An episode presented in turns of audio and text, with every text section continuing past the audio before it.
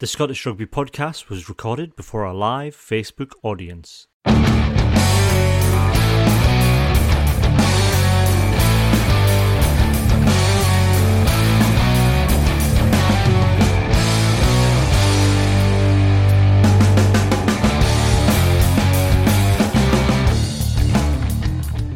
Hello and welcome everybody to the Scottish Rugby podcast brought to you by the Scottish Rugby blog. I am Cammy Black. It's a special podcast tonight. Um, we are broadcasting this live on Facebook. People who are on there can see our faces. God help them. Um, so you get to see, um, yeah, you get to see us all rolling our eyes at each other, which which you don't normally get to see. um, this is a test for our uh, so that kind of dress rehearsal. We're doing it this week, and then we're going to do it the week after uh, again, just to, a bit of a dress rehearsal for our big club dinner on the twenty fourth of July at eight thirty p.m. Where we're going to have uh, speeches from guest speakers. Uh, we've got Scott Hastings, Dougie Donnelly, podcast legend that he is. Um, we've got Holly Davidson, international referee. We've got Scotland national winger Rona Lloyd, and we've also got Squidge Rugby joining us as well. A couple of other people possibly um, might be joining us as well, but we'll, we'll announce that as we get those confirmed. However, joining me this evening, um, although you're on Facebook, you'll be able to see their faces and their names and everything. But joining me this evening, we've got I've got three people with me. First up, I'm going as people appear on my screen. We've got John Anderson, Good evening, folks. Sandy Smith, Evening all. and Ian Hay. Hello, I think I was last to join the party, so that's probably why I'm at the end. Well, you you you you didn't test your audio, did you? No, I did. It just wasn't working. Have you It's- have, you turned a filter on Ian because you look you like you've got a pencil effect on No, your. uh, I mean, I'm just the palest human being in the universe, and also the only sort of light source is the window. Uh, I've got sort of bay windows, and that's right in front of me. all right, I thought you turned on was some even filter. paler on that that you know that radio. What's it called? Radio News Hub. Oh yeah, you were on like a live. Ra- you were like a live radio. Though they told you it was radio, and then you had to turn up and be on video. Yeah, aye, guys. Good thing I like got washed because I was bogging. Um, I think you can't smell down. You can't smell. You can't smell Oh, over the telly. I know, but I just I just looked bogging. You know, when you look at somebody, you're like, I bet he's eye reeking of cheese. Um, eh, that, that's that's my sad demeanour. yeah. Although I, I think I would have been more cigarette butts, and um, even though I don't smoke, I just look like I smell like fag ends and cans of lager. I, I would make Sandy. Do you want a chip in there with a joke about people for Glasgow? Or you, are we just gonna let that one go? I can't really when it comes down to it because I'm I come from even further west at the end of the, at the end of the day. So um, uh, Oh, it's all coming out now. Splitter, eh? I've told you this before. I'm I'm Campbeltown man originally, Oh. so uh, it- it's only it's only John I think that's further west than me. For, don't get much further west than Campbeltown. No, no, you do not. Um. So, um, we are going to have a bit of a mop up tonight of news because we haven't done a news podcast for a while. We've been kind of going back in history to try and ignore the fact that the present day is even happening. Um, but, as we've been away, there've been lots of uh, things happening in the world of Scottish rugby and a bit further afield. So we thought we'd have a wee bit of a of a mop up. Um, we'll, we'll start with the pro teams first. Um, Sandy, I'll come to you first, and. Ember Embra have, have done a lot of business, I would say, um, over over lockdown. They, they've they've fairly bolstered the squad. Are you kind of happy with the way the squad's shaping up? Yeah, I mean it, it, it's been. I mean to be fair, it's actually hard to, to keep up with the number of signings that have actually come in. I've just got a fly just crawl across my screen, um, but um, live on Facebook.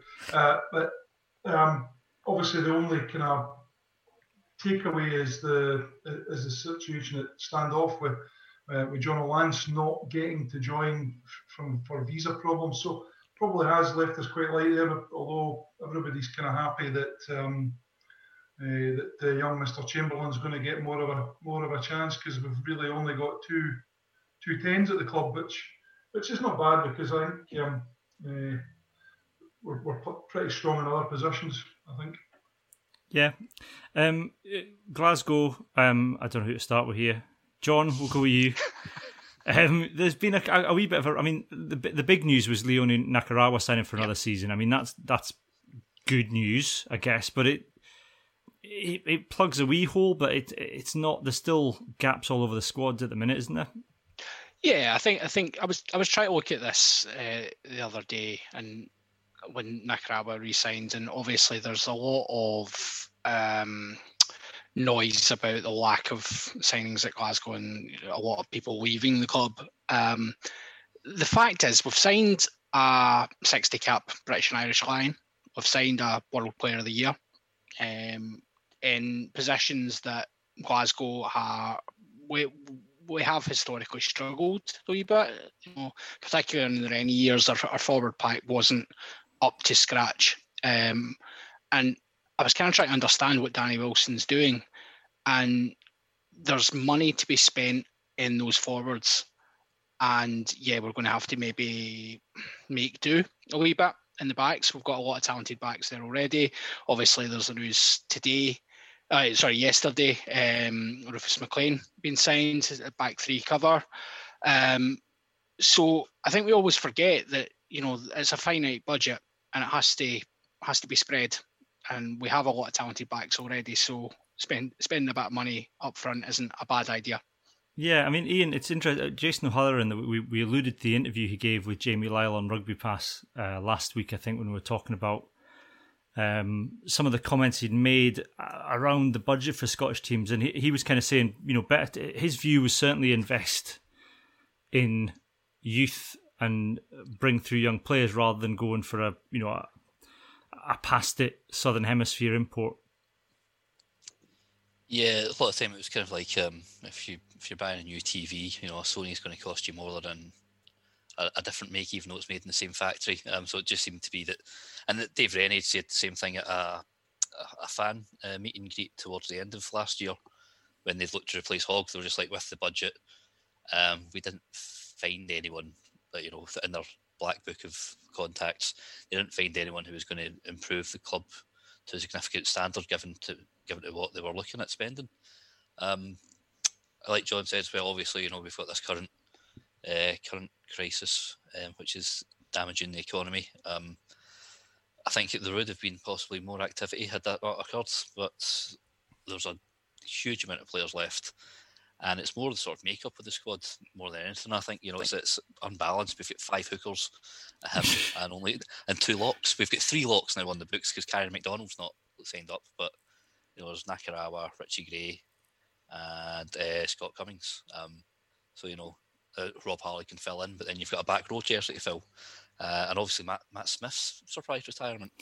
Yeah, um, has certainly rocked the boat a bit. What with um, colleague going as well, so that only leaves Tom Gordon and Fusaro as um, sort of recognised open sides.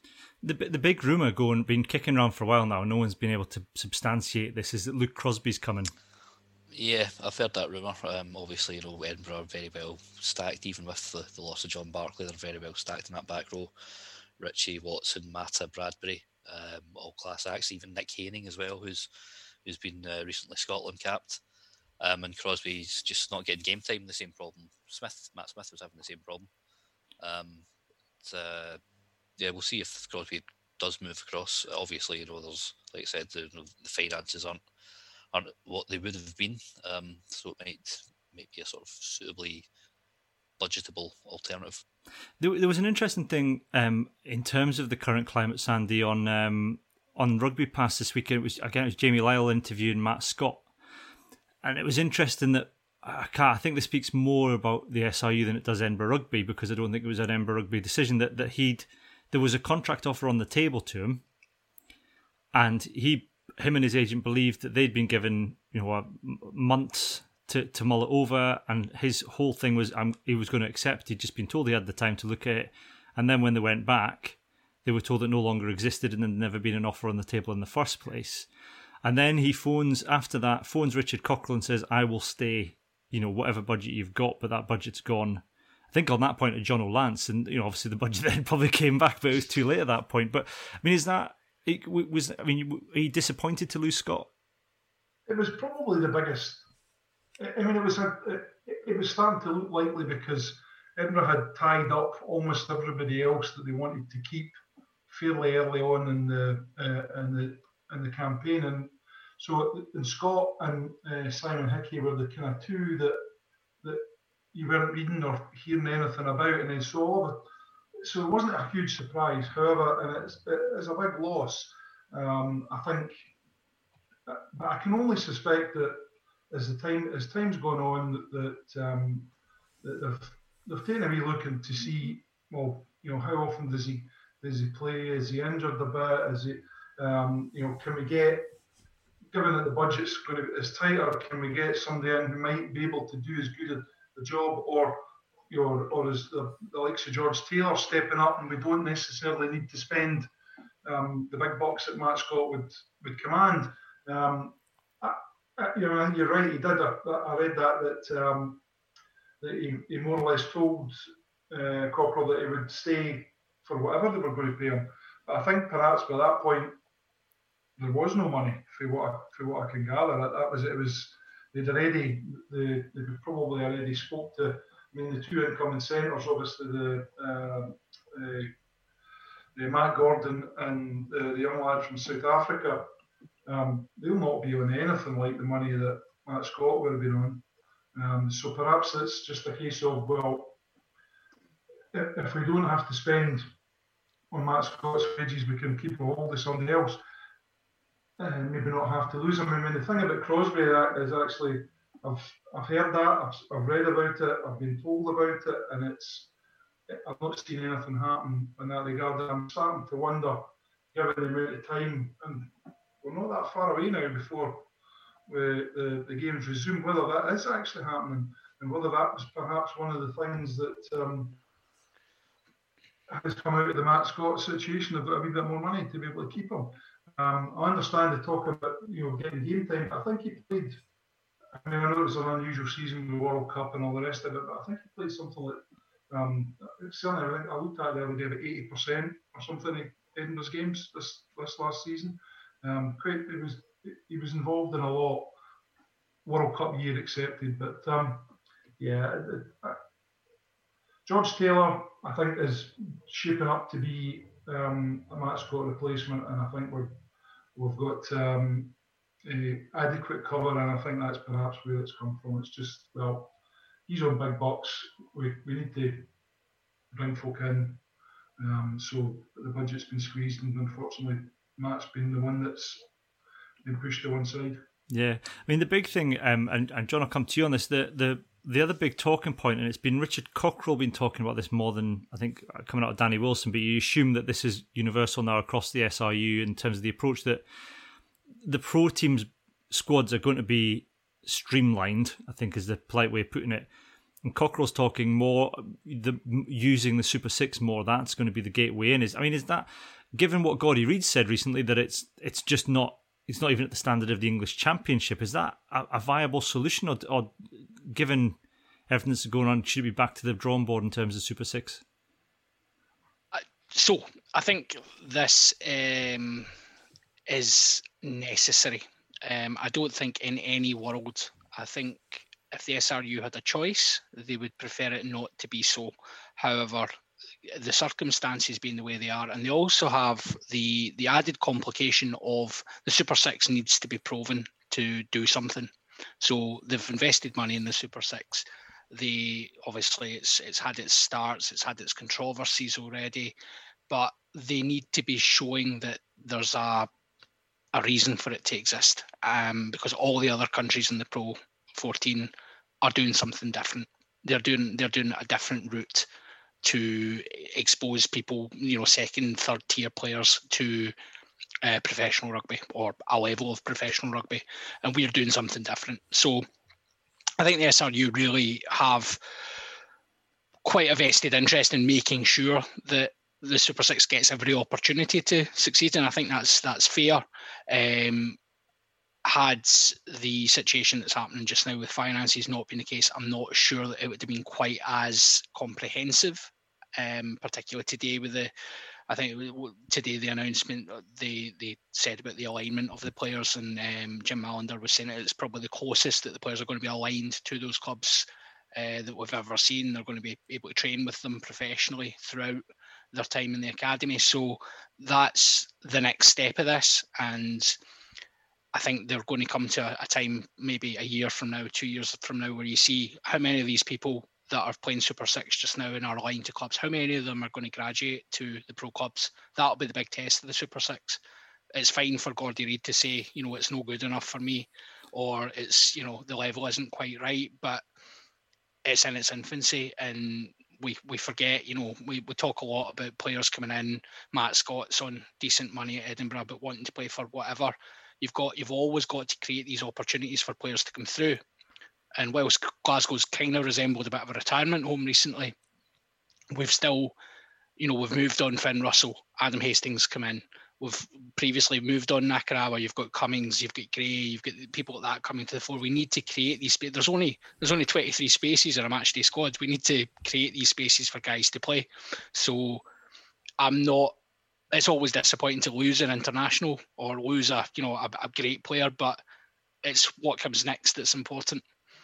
Yeah, I mean, there's a, I say there's a rumor going around that um, the Southern Knights have written to all the clubs in the borders asking for uh, help because um, Melrose may know. Well, Melrose have their own difficulties. I mean, they've announced today that they've cancelled their sevens tournament. They're asking people to donate the cost of the ticket that they've paid back to the club to help the running costs or to defer the ticket till next year rather than asking for a refund.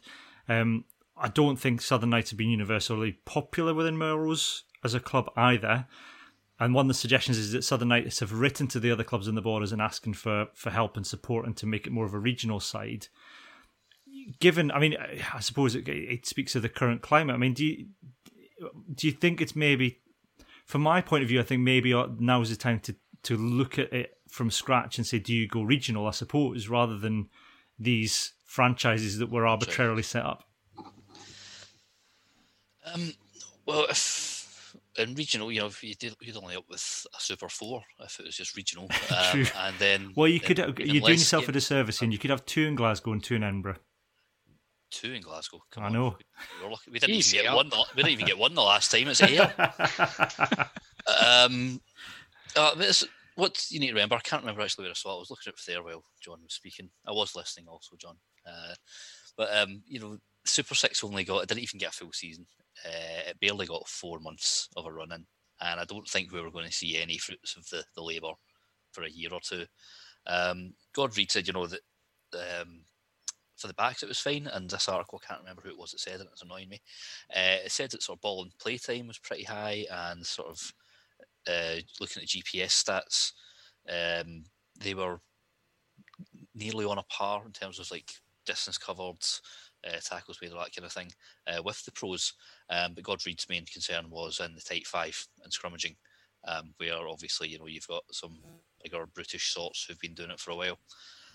Um, if the Knights are struggling financially, then you really have to wonder about um, where, where the SRU right to awarding the franchise was that the right way to go. Obviously, you know they would have been banking on a lot of money from the Melrose Sevens which is um, now not coming to pass. Uh, but I mean, can you imagine any of the rivals, Borders rivals, genuinely want to help them out?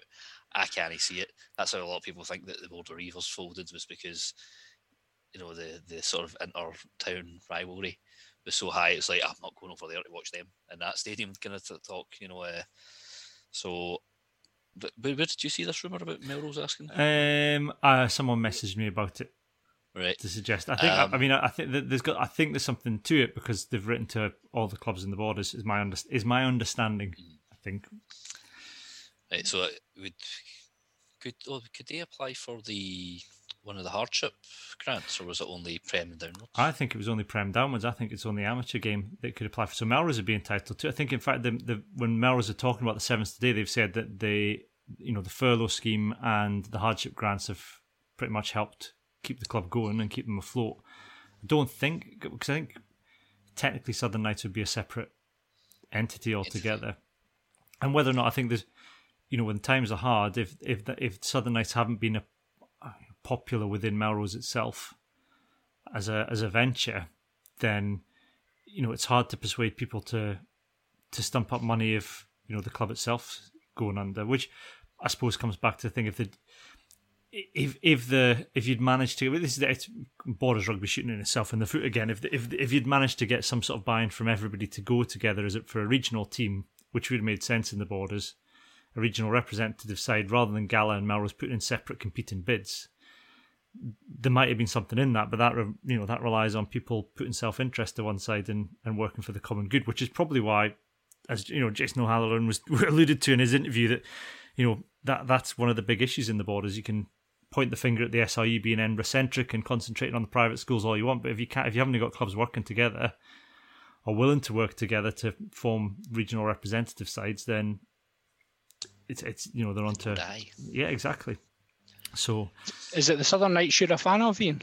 Uh, which which uh, yeah. one is that the one you were uh, accused of being a fanboy? No, no, it's um, it was their opponents, Watsonians. um, even though I said that even though I said that Southern Knights for uh, I think it was for over an hour of the game they were by far the better side. Um, but apparently, you know, I was a Watsonians fan and I was giving them far too much credit. even though I've said, you know, one guy made the difference basically. um, I also so heard you don't like Finn Russell. Oh yeah, terrible player. Love him. I'm gonna get a big Finn, Finn tattoo on my back me and him cuddling, and I love it. Heart. whilst not it. whilst not making a monsterman. Yeah, well, there's a weeping monsterman in the background. Keith Earls on his knees. Oh, it'd have to be Keith Earls. Oh. Um, the other new when I when I kind of was talking about doing this podcast and drawing up an agenda, I said, "Oh, let's talk about the sevens and the fact that we're potentially merging with the other teams." But the SRU then put out a statement saying that's not happening. I think I seem to have to remember this happened last time round when it was coming to the Olympics that there were meetings about how the GB setup would work, and some journalist somewhere picked it up and said, "Oh, they're merging all the all the teams, all the you know GB, you know England, Wales, and, and Scotland together." I mean, Sandy, I mean, uh, sevens has been a a really good gateway, I think, for for Scottish young Scottish players. I mean, certainly Edinburgh. I've reaped that through Darcy Graham, for example. I think he's he he played for at least a couple of seasons, I think, for the Sevens. I know there's a video somewhere of, of Hamish Watson, a fresh faced Hamish Watson coming through the Sevens as well early on. So it's it would seem daft to get rid of it as a as as a side altogether, especially given the history. Yeah, I mean, it, it, it certainly seems that Scotland used the Sevens programme not necessarily with a with the objective of trying to win every tournament that they enter. I mean, they want to, don't get me wrong, but it's more a tool to give guys an opportunity to, um, pick up some skills that they may be short with, something to do that um, uh, if they need to go somewhere and you know decision making, whatever it happens to be. Uh, because there's been a few that have gone away for maybe like two or three tournaments and come back. Um, uh, Ali Miller, I think, one that falls into that category. So there's a um, I, I like the way that Scotland uses this programme. I mean, obviously, we would want to win as many tournaments, particularly like Twickenham, as we can. But um, I, I, think, given that you know we've only got two pro sides, to be able to give guys um, a, an opportunity to play at that level, um, if they can't quite get into the into the uh, in the Edinburgh Glasgow. Um, is good. I mean, you're, you're right, Darcy Graham. I mean, James Johnstone spent quite a lot of time at uh, Scotland Sevens and is now um, the, obviously not quite first first pick at Edinburgh, but you know he's there or thereabout. Uh, Jamie Farndale's now specifically an Edinburgh player, so you know these guys have spent time back and forwards, it's, it's definitely been of uh, value to, to both. Uh, I think I'm not sure how many have come back to Glasgow, but certainly for, for Edinburgh anyway. Yeah, and and and John, I mean, does it does it matter that Scotland kind of you know once every three four years throw up a surprise, or, or is it kind of the I suppose the the big game experience and being on tour and you know everything that surrounds that is that more important? Do you think for player development? Yeah, I, th- I think absolutely. I, I I think sevens is a really useful tool when used in the right method. And to, to Sandy's point, Glasgow have had plenty of players use the sevens circuit as well, uh, particularly for game time. And I know I remember when I think it was Blair Kinghorn was having a, a bit of a crisis of confidence towards the end of a season at Edinburgh. They used the sevens to just get him back on the field, get get get his confidence back. So I think it's funny because we always have this thing with uh, Scotland in that we we always joke about how professionalism kind of took us by surprise and it took us 20 years to catch up. But I think we're one of the best at using the sevens in a, as a development tool. Um, and you know, we, we we're not going to win every tournament. We've not, you know, even if we put out our best seven sevens team every week, we wouldn't win the the World Series. That's that's just the way it is.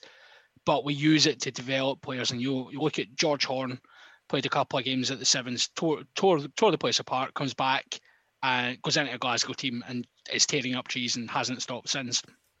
So we use it in a very creative way, and I think um, it's a worthwhile investment. And I think obviously the last time this was talked about, the SRU were talking about defunding the sevens, um, and it was obviously decided that it's worth worth the money that's spent on it. And I wholeheartedly agree. I think it's a great tool. Defund the sevens. That sounds like a, a, a misbegotten Twitter hashtag.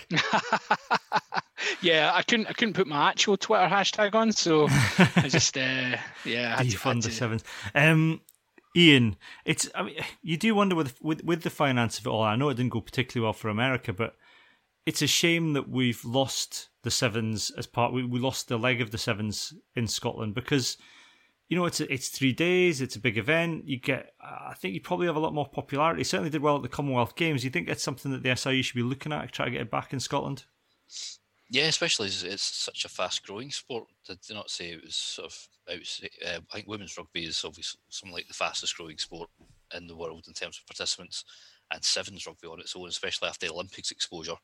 Um, you know, it's, uh, it's, it's definitely growing, um, and it's it's something that the the, the neutral, well, not maybe not the neutral, but somebody who's looking to get into rugby can enjoy. Because let's be honest, sometimes Test rugby can be a bit of a dirge just an absolute, you know, like look at the Wales South Africa um, World Cup semi final. Some people enjoyed it. I thought it was tedious as hell. It was just booting it back and forward, looking for territory, waiting for a mistake. Whereas this is, you know, fun, fast, rapid. My brother, uh, my brother's not a rugby fan in any shape or form, but he went to the the Sunday of the Commonwealth Sevens and he said he absolutely loved it. Um, but unfortunately, we got it to even though we were the developers of the game, World Rugby thought they'd get, well, we can get more money out of having a leg in Qatar. Yeah. So they canned it. Um, but again, it's just chasing the dollar. I think it was uh, a, a, bit of a slap in the face, to be honest. Well, I think it's interesting because I think the, the LA Sevens have pretty much bankrupted Rugby Rugby USA alone. Rugby, yeah. so, so there's probably, I would imagine they'd be happy to give a leg up. And it's not like we haven't got the infrastructure to do it. You've got, you know, Murrayfield could easily host it. It's you know, and, and Murrayfield lends itself to sevens because of the large. I know we've got the there's the mini field being built on where you normally have the back pitches, but from a, a structural point of view of having the, the ground around it that people could come into like a compound rather than a stadium, it, it certainly lends itself to to that kind of day out, John. Yeah, I think I think so. Um, I think did they host the they hosted the sevens once at yeah. Murrayfield. It was the it was the World. Was it the first sevens World Cup they held at Murrayfield? I think in the nineties. I remember being there for sevens, but I can't remember what the tournament was. why, why, was that, Sandy? I, was, I was sober, but uh, I, strangely enough, the only thing I can remember is about is French players throwing their socks into the crowd after the, the match. Oh, it's a bit, it's a bit grim. I want to catch that. But uh, but certainly, uh, having went to the sevens at Scotstoun, it was it was at the party atmosphere. It was absolutely brilliant, and there was people, like you say, people who weren't into rugby or didn't follow 15s rugby, who went along or got a ticket for it, and just had a cracking day out. And you know, as Ian says, sometimes 15s isn't that accessible, especially with the amount of money it costs to go to a test match now. So how do you get people along? Well, these these wee weir events are are a good good gateway. Yeah. Um, speaking of um, events or larger, oh, I suppose the flip side that is the larger events in the autumn tests is the there's not much come out of Scotland, I don't think, in the SRU. There's the RFU have kind of said a couple of things. The big news, I think, was that the top 14 teams have approved uh, or given the go ahead, certainly to six tests in the autumn for France. Um, in principle, I don't think the, the fixtures are set in stone yet. Um, the the kind of rumours that are going round is that World Rugby are about to give permission for a Northern Hemisphere eight-team tournament, which would allow the the, the six teams in the Six Nations to finish off that tournament, and would also then feature game uh, teams. Uh, the I think would feature Japan and Fiji because Australia and New Zealand can't travel at the minute. Um, Argentina, I don't know what the situation in Argentina is, but I assume I assume likewise they're not they're not about to jump on a plane uh, over here, or, or, whether or not that they're allowed to come over here. But it's eight games sounds like a lot when there's a se- a domestic season to finish, but at the same time, Ian, it's uh, you know we we need the money, and even if you're not going to have fans in Murrayfield, the the broadcaster money alone is going to be welcomed. Yeah, but uh, I mean, how's this format going to work? Because they're still talking about finishing off the Six Nations, which would mean you know each team's got a game to finish off, um, and then was it Japan and Fiji? Japan and Fiji. Right. So they're basically being asked because the SRU and the, all the other nations are like, we can't get the All Blacks and the Australians. Quick, we'll ask someone else. And they're like, who who needs the money? The Fijians, they're cheap. Uh, the, the, Japanese, we'll ask them. They, they enjoyed the World Cup. Rugby's still on a high there. Um, I, I don't see how you can fit that many test matches and also they wouldn't be test matches would be the people are still warming up you know it's uh, yeah I, I, I, see it as a as a non-starter um,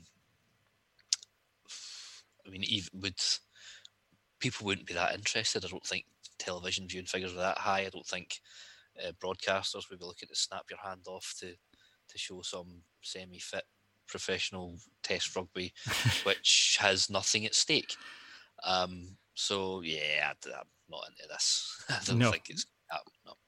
Finish off the Six Nations, maybe get another couple of matches in. I don't know, have a have a Scotland England match because people are interested in stuff like Scotland England matches. Basically, everyone wants to beat England, so just have like England playing matches every week until they get beat. Um, and tie them out for the Six Nations in 2021. Absolutely, yeah. Yeah. To be fair, I think the RFU would be up for that as long as they got money. I mean, they're they're they're about That's fifty the pre- gaz- gazillion in debt just now. It's just the Premiership clubs would throw their hat. Ah, in a yeah, tizzy about it. It's fine. Well, Eddie Jones will sort them out. I would say they're on the brink of bankruptcy anyway, so um, they won't have any contracted players. but Leicester, there's there's five major players at Leicester who are basically refusing to train at the moment, and Ellis Genge is amongst them. Yeah. Um, so their contract situation is well, they, have been asked to take further pay cuts and they're not signing. Genge's no. Genge's moving though, isn't he? He's, he's Bristol. Uh, is he signed for Bristol? Bristol, I thought. Yeah. No, is that not Sinclair? Might be Sinclair. I thought Ellis Genge had signed for somebody that wasn't. It was, a, it was on Rugby Pass the day I saw it. Kyle Eastmond was one of the names as well. George Ford was uh, mentioned, so it was like I mean, some pretty big name players. Who would sign a contract? Bristol Bears outbid by Leicester for Ellis Genge. There you go. That's where I got it from. Um, so yeah, he was he uh, yeah he signed for um,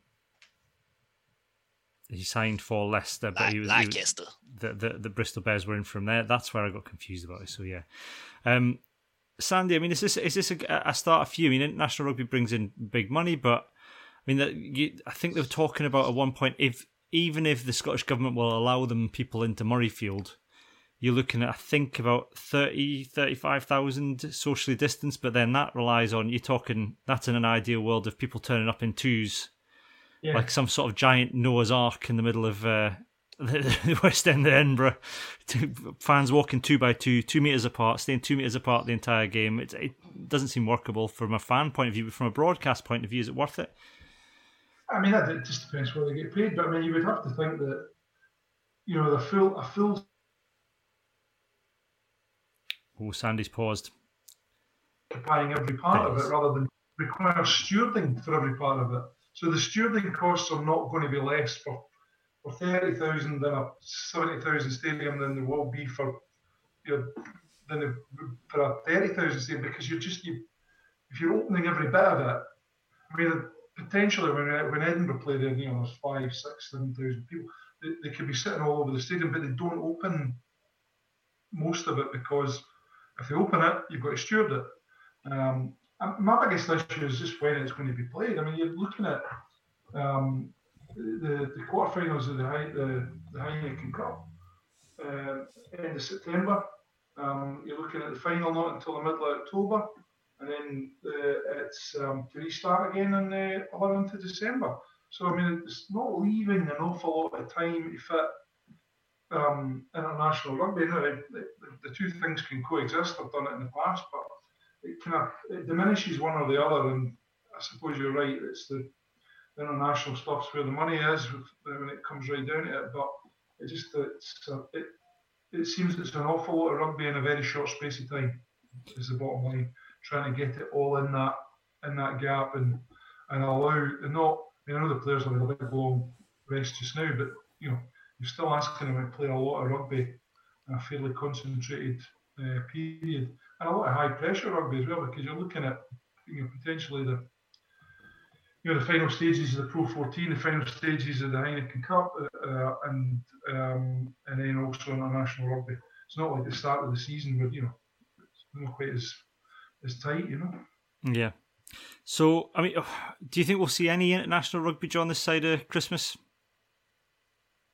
Um, get my crystal ball out here. In all honesty, no, I don't think we will. Um, I think the possibility of getting organised enough to have international competition that supporters can attend, which you know, in in all in all honesty, the only reason they would put these things on is if we can get a decent number of fans to attend. You know, there's no point in putting it on, as Sandy says, even with 30,000, there's probably no point in putting it on um, with the costs involved. So I think you're going to have to get to a situation where you're quite clear of the majority of restrictions before you get international rugby. Again, club rugby is a bit different. You know, obviously the, the club game the the amounts involved are smaller and and people can um, you know there's there's less less of an interest let's say um,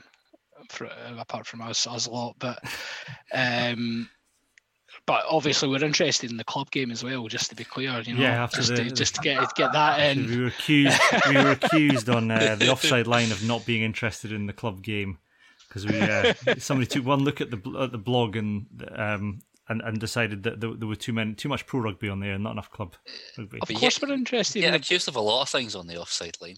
Remember, I'm I'm both a Hawks and a Watsonians fan. You are, yeah, that's true. it's a good mix. that's, that's a hat that's hard to wear. That'll bring out your Peely Wally complexion, you know. what you mean like this webcam, eh? I don't even know where I was going with that. Um, and of course we're interested in the, the club game because that's where the pro players come from. But um, yeah, not private schools. no, not at all. Um, no, uh, sensible answer. No, no international rugby before Christmas. I think. Yeah. I think the, the issue, like one of the things with the club game, uh, what Dodson was saying, is like at least with the pro players, they can monitor them because they are SRU mm. employees club players, they're having to go to work and all that. So they could be, you know, I mean, this could just be a, the club game could be a petri dish for coronavirus, you know. Um, I think international wise, I think they might try and force the Six Nations through. Then potentially they could be like, oh, let's throw a Doddie Weir Cup game in because they still need to do a Doddie mm. Weir Cup game. So they might have a return fixture with Wales. Um, but with like, you know, maybe with very limited um, seating. I mean, did you see this thing about how they were maybe going to have a thousand people at uh, one of the Glasgow Edinburgh games? How yeah. do you how do you pick the one thousand people? And also, that would be crap. You've got a thousand people in a sixty-seven thousand seater stadium. Right, uh, standard Edinburgh game, mate. Aye. That's a pretty good turnout for them. Uh, Does that include Doug's? I mustn't check the numbers, you guys. See, it's not that's not the case. Yeah, your average is only good because we bring so many fans over twice a year, all right? Because the SRU forces to come over twice a year. More time this year. I know your your average uh, average attendance next time out will be absolutely amazing when you're hosting both Glasgow and Edinburgh games. Aye. um, Aye, I mean it's it's certainly going to be interesting. I think I think you're probably right, Ian. I think you probably will see something, but I think it's it's more going to be uh, no fans or very limited fans in empty stadiums, a bit like with the football. I mean, I'm kind of I'm waiting to I'm wait biding my time, waiting for an opportunity to sponsor one of these uh, faces in the crowds. Yeah, cut out. Yeah, I think I've, I think that's there's a lot of uh, scope for that. I think I think if, if between us we could, I thought between us and our listeners, if we could just have an entire stadium filled with Dougie Donnellys. I think that'd be, absolutely, that'd be absolutely amazing. The same photo. Or, would, it, would, it, be that one from the that you had on Twitter? It would be, I. Beautiful. If you saw there was a, I think somebody at the SRU proposing that perhaps we could have uh, we could have drive-in rugby in the same way as drive-in cinemas. So everybody would just turn up in the car park at Murrayfield and sit in their car and watch the game from watch there. the big screen. Yeah. as long as they bring like you know they've got burgers and stuff like that. Uh, T- table service. I need, I need to buy a Range Rover just for the just for the purposes. I think I think anybody anybody that can afford to uh, drive to, to the parking on the back pitches in Murrayfield probably would need a Range Rover, Sandy. I should just give a shout out. Thank you to everybody that's uh, tuned in this evening. We, we have got um, Alan McDonald, um, long term listener and once guest on the podcast during our um, Banderscotch episode. Is was tuning in earlier. I don't know if Alan's still there, but hello to Alan. He said he loves loving the studio cami. Uh, if anyone is watching us, we're coming to the end of the podcast. So if you've got any, you can literally ask us anything. I've got the, I'm looking now at the uh, comment section. If anyone wants to ask us a question, doesn't matter how ridiculous, uh, by all means, ask us a question in the comments. And so long as it's, so long as it's uh, suitable to be read out, um, although we are after the watershed. Oh, give, give, us the unsuitable ones as well. Ah, go on. I'll edit. I'll edit it out. For the, I'll edit out for the podcast going live. Um, we'll I was just Patreon or something. You know. have, I was just going to ask if your uh, curtains were uh, based on a Wetherspoons carpet, Cammy. That's a fair comment. I don't. My curtains are marginally better than a Wetherspoons carpet, not by much. Do the, uh, did, the, did, the, the curtains match the carpet there, Cammy? I'd have to lift. I'd have to lift, lift the laptop up to show you, and I'm not doing that. not risking it. Um, we'll move swiftly on anyway. Um, one, we'll, we'll, I was going to do. I think we'll we'll skip hands in the rock. I'm going to do the big talking point. The um, eh, the RFU are threatening to ban. Um, well, they're not threatening to ban Swing Low Sweet Chariot. They're going to gently, politely have a review and think about gently, politely asking people to think about not singing it anymore. Uh, there's a debate in Wales about whether or not Welsh fans should carry on singing Delilah because of it, the um, the the fact it's essentially a song about domestic violence.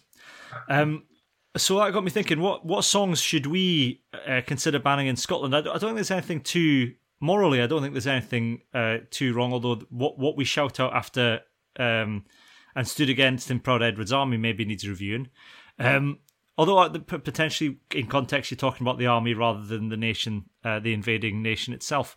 Um, is there anything more? I mean, I don't think there's anything morally we need to to review, John, or is there? No, I mean, I don't think there's anything jumping out. I totally agree with you. I think it's again, it's interesting to see when you're at Murrayfield the number of people adding their own lyrics to Flower of Scotland has declined significantly from I remember being at games in the sort of late 90s and it was all encompassing. Admittedly, there only was about 20 people there, um, but you know now it's not as bad. Um, and I think hopefully that continues. But I think we've we've got quite a we've got quite a sort of neutral relationship with music at, at rugby. You know, even again looking at the club game, both Glasgow and Edinburgh, neither of them have songs as such. And we don't really have. We've got the you know tunes that they put on for certain players, but there's not really anything that is kind of fixed. So I don't I don't think we've necessarily got the problems that um, Swing Low. And I read the lyrics to Delilah the other day after reading that, and I did not understand what the hoo ha was about till I read the lyrics, and then was like, oh. Yeah, okay. I don't think. I think to be fair, I don't think many anybody does because it's only ever the chorus that people sing. Yeah, yeah, yeah. I think it's the same. With, you know, it's the same with Swing Low. I don't think anybody. No, nobody's singing that out of malice. It's just something that people always sang back in the. You know, it was a rugby song with gestures that went alongside it. I don't think anyone's singing it out of any malice or anything. It's more just in in the current context, knowing what we now, what knowing what people should mostly now know. The songs are kind of you know, and there's nothing even wrong. I don't think with Delilah with Delilah as a song. I've got a, an album of Johnny Cash murder ballads. I'm not about to go and murder anybody, but at the same time, I'm not going to sing any of those songs live at Murrayfield during a match. I'm not about to start singing Folsom Prison Blues, although I might potentially, uh, you know. I think we should get a rousing rendition of Hey Joe the next time by Jimi Hendrix. Yeah. Is this us making plans for our next World Cup single already, guys? Uh, yeah. Yeah.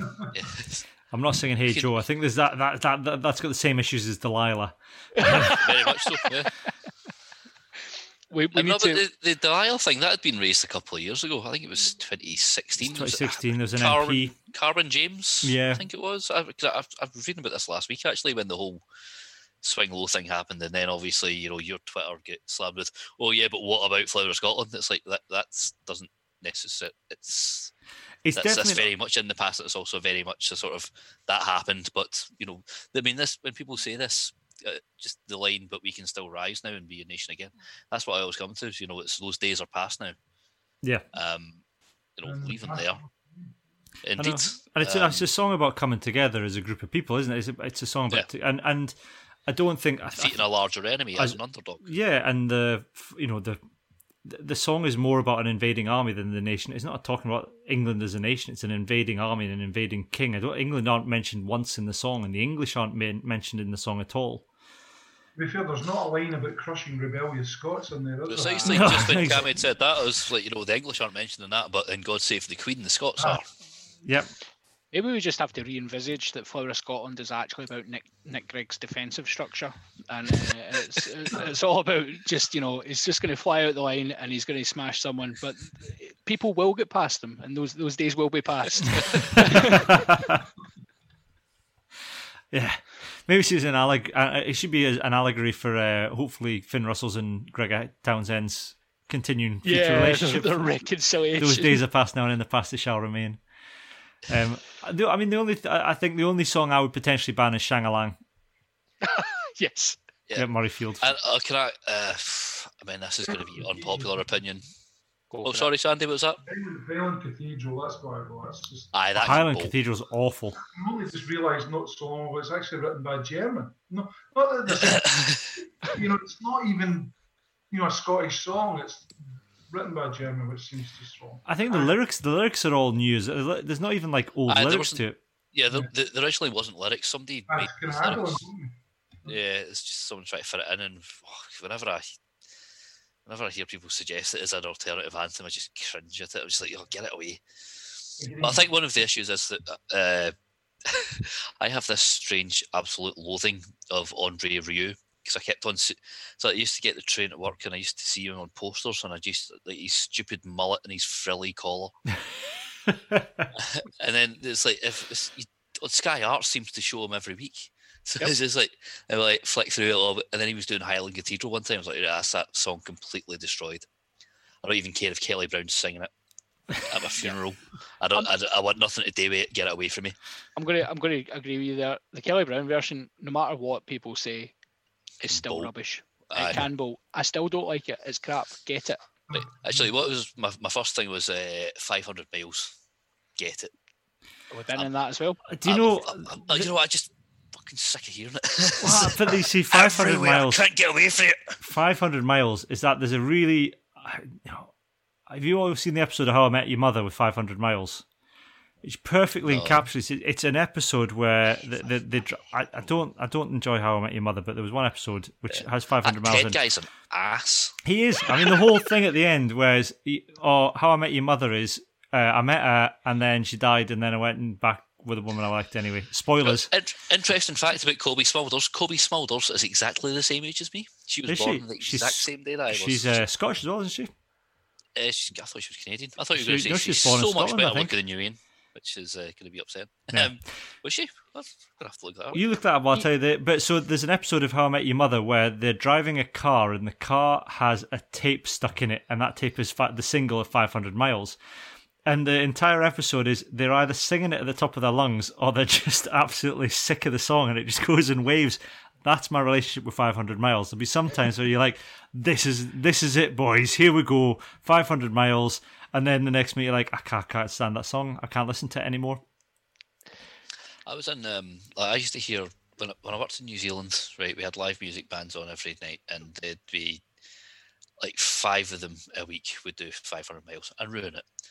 And even last year, mind how I missed the Pro 4, Pro 14 final because I was on holiday in America. I was in a bar in Brooklyn, karaoke night. I went out for a vape, and uh, someone starts doing 500 miles. I started talking to the bouncer about it. I was like, I can't escape this song. This song follows me everywhere. Uh, and Rona, Rona also pointed out that when it comes to the line "When I Haver," they kind of looked the, the people singing it looked at each other confused. Went, "When I have her." Can Have we? you the Less Than Jake version? Is it- I think is it, is it Less Than Jake or Reel Big Fish? They're a cover, and they go uh, "When I have her," whatever the that means. Nah, yeah. Is it in a sort of flower of Scotland? I Yeah. um I have to I have to well I don't have to I play in a band and um with my tuba which I've had, I've had a request to play it live and for the sake of my neighbours and because we record these podcasts late at night that's not happening. Um, the Next time. I next time I um so we play 500 miles and it's a it's a wind band. So I've got the bass line. So I literally for five minutes go dump dump dump dubba dubba dub dump One dump dump dump dump.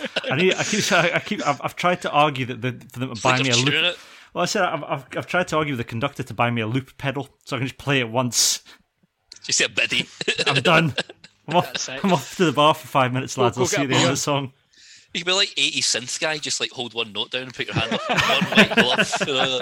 Uh, If if this hasn't been photoshopped already, it has to be done right now. Cammy in eighties gear, playing a synth, just playing a single note. Oh, synth, Ha- synth hand of the tuba. air, just draw. Brilliant. Anyway, and I- uh, Colby, Colby Smulders was born in Vancouver. she was, but there's something to do with her being Scottish. I'm sure I've read that. She might have Scottish parents. Sm- Smulders is a Dutch name. She's got a Dutch dad or something like that. She, I, Ned, oh, Ned Campbell's Scottish, as you can possibly guess by the Campbell part. yeah. Uh, she- she was also Canadian and quite attractive. It's worth asking Ian where wh- wh- where was your uh, paper round in comparison to Cobie's? Because um, I never had a paper round. I mean, it shows. The first job I got was in fucking Sports Direct. I think that I think So- that technically that's a paper round. That's after- I actually after- paid less, probably. They say you're done. Honestly, so your shift would be like you'd be paid up until the when the shop shut, which was six o'clock. But you couldn't, you weren't allowed to leave until the shop was tidy. And if the regional manager in, and sometimes the regional manager was being a complete dick. Uh, one time we didn't get like you only got paid up till six o'clock, and we didn't get to leave until quarter to eight one night. He was like, "You can't leave until the shop's tidy." That's how that's how Sports Direct worked, and this is even before they brought in zero hours contracts. When I was getting paid, I, I was uh, I, I got a pay pay upgrade to four pounds an hour rather than the three pounds sixty that other people were on. Um, It's a, it's a huge pay rise, Ian. I know, massive in it. It was it's. Mike to work it Ashley was looking after you. You must have been his bestie. You could have almost afforded a. What, what would it taking? So it would have taken you over three hours to get a to buy a set of Donnay socks for a tenner. Nice. You you could have uh, bought, bought a Donnay umbrella every hour. even even with the staff discount, you're talking over a day's shift to afford a football top. That's mad. Probably, yeah. Worth Once you- every you- penny. And Once Yeah. you factor in the fact you need to get lunch and transport, you know, get the bus up would have been I think one eighty. Back, oh god, back in the day, eh?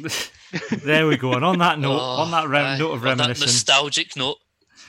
we'll uh, we'll leave it this. Thank you to everybody who's joined us on Facebook. We, we're up to 14 people at one point. Hey! which is amazing. Well, I hadn't really made a big play of it. We'll make a join us next week on our Facebook page. We'll we'll do a proper bit more of a, a build up to it. Now we've got the technology working, we know how it works. Um, but this will this will be going out anyway as a normal podcast if you want to listen back to it, minus the uh, us watching the video because nobody wants to listen to that. No, It just makes no I sense at all. I don't even want to listen to it. No, I- you didn't. I don't Um, want to.